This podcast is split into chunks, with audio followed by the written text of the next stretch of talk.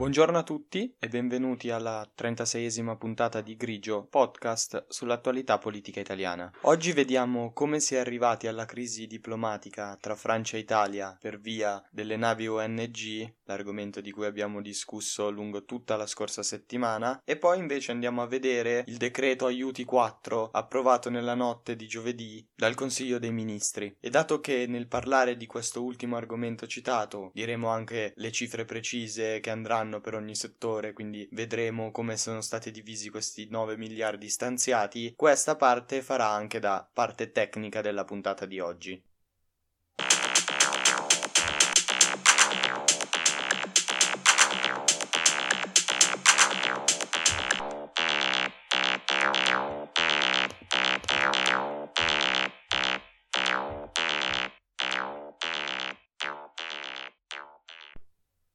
Ricostruendo i fatti un po' passo per passo, cerchiamo di capire come si è effettivamente arrivati alla crisi diplomatica tra Italia e Francia. Inizialmente la nave era diretta verso l'Italia, ma come sappiamo il governo si era rifiutato di darle l'autorizzazione allo sbarco delle 234 persone migranti a bordo dell'Ocean Viking, la nave della ONG OSS Mediterranee. La situazione sembrava essersi sbloccata nel corso del pomeriggio di martedì, perché si parlava di un possibile accordo accordo tra il governo francese e quello italiano per far arrivare l'Ocean Viking nel porto di Tolone in Francia. E infatti, quando c'è stato l'annuncio di questa notizia, quindi il lancio da parte delle agenzie da parte dell'ANSA di questa notizia, Matteo Salvini per primo aveva diffuso questa notizia esultando per quella che considerava comunque una vittoria politica. Il fatto è che con il passare dei giorni si è capito che questo accordo non c'è mai stato, o almeno non c'è mai stato nei termini che il governo prevedeva, e che quindi l'accoglienza della nave a Tolone, perché alla fine, come sappiamo, la nave è lì che è andata, è stata un'eccezione. La scorsa settimana lo avevamo già detto, il ministro dell'interno francese ha definito l'azione del governo italiano come un comportamento inaccettabile e soprattutto ha detto che ha preso una scelta incomprensibile. Non è chiarissimo in realtà la dinamica di questa situazione come si è giunti a questo scontro diplomatico. In parte Meloni ha risposto ad alcuni dubbi durante la conferenza stampa di venerdì. Prima di dire cosa ha detto Meloni, ricostruiamo illustriamo brevemente i vari passaggi. Martedì l'Ocean Viking era in navigazione verso l'Italia, non aveva il permesso di attraccare e ci si aspettava quindi l'ennesimo stallo in porto in violazione del diritto internazionale marittimo. Alle 15.30 però gli uffici di Parigi dell'agenzia ANSA hanno pubblicato un lancio in cui si diceva che la Francia nei prossimi giorni avrebbe aperto il porto di Marsiglia all'Ocean Viking e aveva citato una fonte anonima del Ministero dell'Interno francese. Una mezz'oretta dopo è intervenuto Matteo Salvini, rivendicando giustificando quella vittoria politica di cui abbiamo parlato prima con un post su Facebook, dove ha scritto precisamente Ocean Viking, la Francia aprirà il porto di Marsiglia. Bene così, l'aria è cambiata. Nella sera di martedì, Meloni ha diffuso una nota ufficiale in cui ha scritto, ma ne abbiamo parlato anche la scorsa settimana, la ripetiamo per ricordarcela meglio, esprimiamo il nostro sentito apprezzamento per la decisione della Francia di condividere la responsabilità dell'emergenza migratoria fino ad oggi rimasta sulle spalle dell'Italia e di pochi altri stati del del Mediterraneo. Ma sono stati proprio questi annunci del governo italiano che hanno di fatto costretto il ministro dell'interno francese a prendersi carico della nave. Quindi cosa ha detto Meloni nella conferenza stampa di venerdì? Ha detto che la Francia aveva dichiarato a voi, e con questo voi intende i giornalisti, che il ministero degli interni francesi avrebbe accolto l'Ocean Viking e che inoltre addirittura dichiarava che non avrebbero fatto una selezione come invece accadeva in Italia. E la notizia poi non è stata smentita per circa otto ore e che quindi dopo otto ore ha deciso di diffondere questa notizia per ringraziare per il gesto di solidarietà. Ha diffuso la nota senza prima verificare attraverso i canali diplomatici ufficiali se c'era la reale disponibilità francese a far attraccare questa nave in un porto della Francia. Rimane un po' oscuro invece un altro punto della vicenda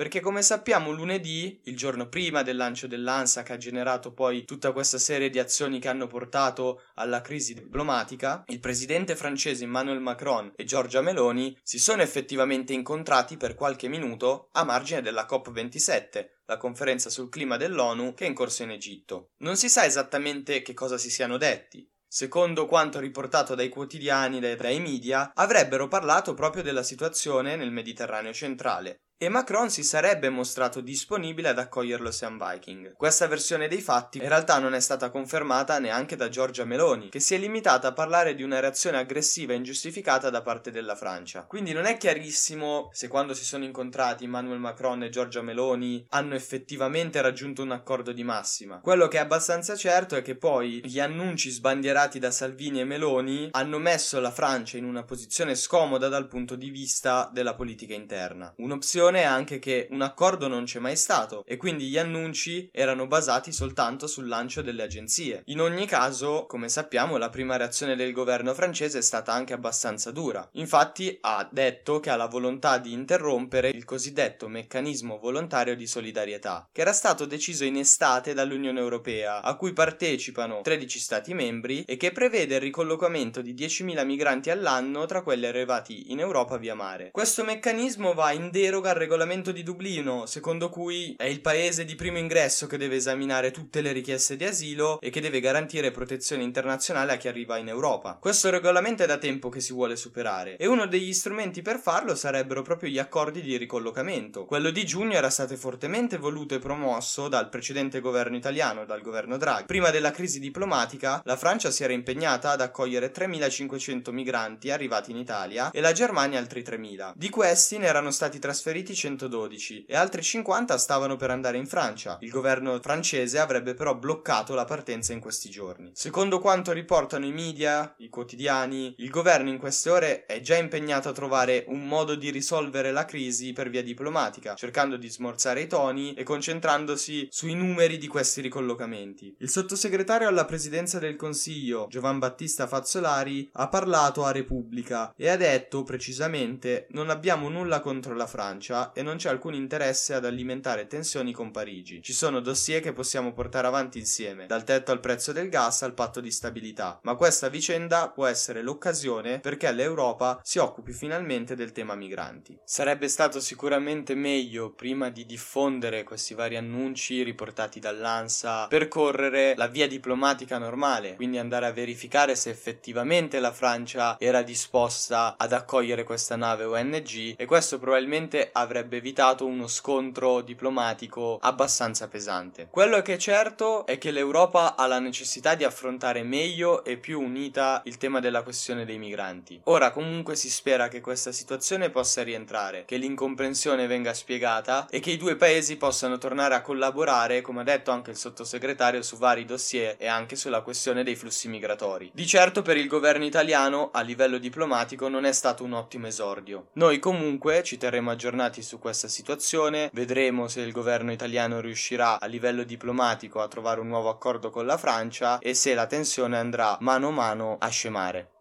Vediamo ora invece il nuovo decreto aiuti approvato dal Consiglio dei Ministri nella notte di giovedì. È il decreto aiuti numero 4 e stanzierà in tutto 9,1 miliardi di euro. Per quanto riguarda le misure contro i rincari dell'energia, 3,4 miliardi più o meno di euro servono per la proroga fino alla fine di quest'anno dei crediti d'imposta per le imprese per l'acquisto dell'energia e del gas, mentre altri 1,3 miliardi di euro servono per allungare fino al 31 dicembre lo sconto fiscale per le accise sulle benzine e sul diesel pari a 30,5 centesimi al litro, la cui scadenza era prevista per il 18 novembre. Inoltre, sempre in ambito energetico, c'è la possibilità per le imprese che hanno sede in Italia di rateizzare le bollette di luce e gas relative al consumo in un periodo preciso, ovvero tra ottobre e marzo dell'anno prossimo. Questo pagamento può essere dilazionato fino a un massimo di 36 rate mensili. In realtà poi il comunicato del governo non ha molti altri dettagli, ma stando a quello che dicono le informazioni informazioni che sono circolate riguardo il testo completo del decreto in questi giorni, si è parlato di un tasso di interesse che non dovrebbe poter superare quello pagato dai titoli di Stato, che mediamente è un po' più basso della media del mercato. Se l'impresa non riuscirà a pagare due rate, anche non consecutive, di fatto il beneficio verrà tolto e dovrà essere versato l'importo residuo in un'unica soluzione. Inoltre viene previsto anche l'aumento della produzione del gas nazionale. Il gas che verrà estratto sarà poi venduto dal GSE, il gestore dei servizi servizi energetici alle imprese cosiddette energivore, ossia quello che lo usano moltissimo nella loro attività produttiva. Come era prevedibile, il governo ha poi deciso di aumentare, da gennaio 2023, il tetto all'uso del denaro in contante, ovvero quella soglia stabilita oltre la quale sono considerati transazioni illegali le transazioni che avvengono con contante. E passerà dagli attuali 1000 euro a 5000. Sono stati poi stanziati 80 milioni di euro per la concessione di un credito d'imposta agli esercenti per le spese sostenute per avere registratori di cassa che servono alla trasmissione della fattura telematica, le famose fatture elettroniche, all'Agenzia delle Entrate. Il contributo è pari al 100% della spesa sostenuta fino a 50 euro per ogni registratore telematico che verrà acquistato. Si è intervenuto anche in termini di detassazione dei benefit aziendali. Le somme erogate o rimborsate dal datore di lavoro per il pagamento delle utenze domestiche di acqua, luce e gas non saranno conteggiate all'interno del reddito imponibile ai fini fiscali. E per ultimo il super bonus. Dal 2023 l'aliquota sarà abbassata dal 110% al 90% e inoltre saranno ammessi solamente i lavori per la prima casa. Ci saranno particolari limiti in base al reddito. L'agevolazione sarà al 110% fino alla fine di marzo del 2023 per le villette unifamiliari, a patto che avessero completato già il 30% dei lavori alla fine dello scorso settembre. Questo quindi è brevemente il contenuto del decreto aiuti numero 4 varato dal governo nella notte di giovedì. Io nel mentre vi ringrazio per essere stati con me, ci risentiamo domani per la 37esima puntata, sempre qui su Grigio Podcast.